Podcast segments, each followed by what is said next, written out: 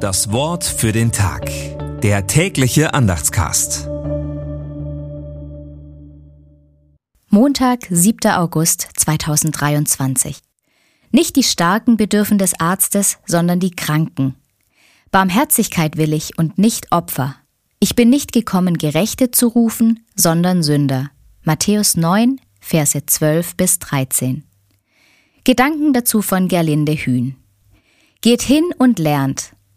Der Zöllner heißt im Markus-Evangelium Levi. Das Matthäus-Evangelium nennt ihn Matthäus.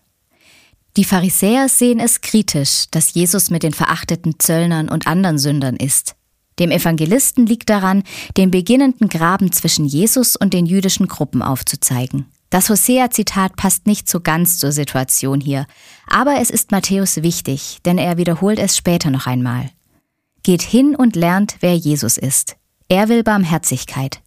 Das ist mehr als Opfer und Gesetzesgerechtigkeit oder Ethik. Er will die Sünder zu sich rufen.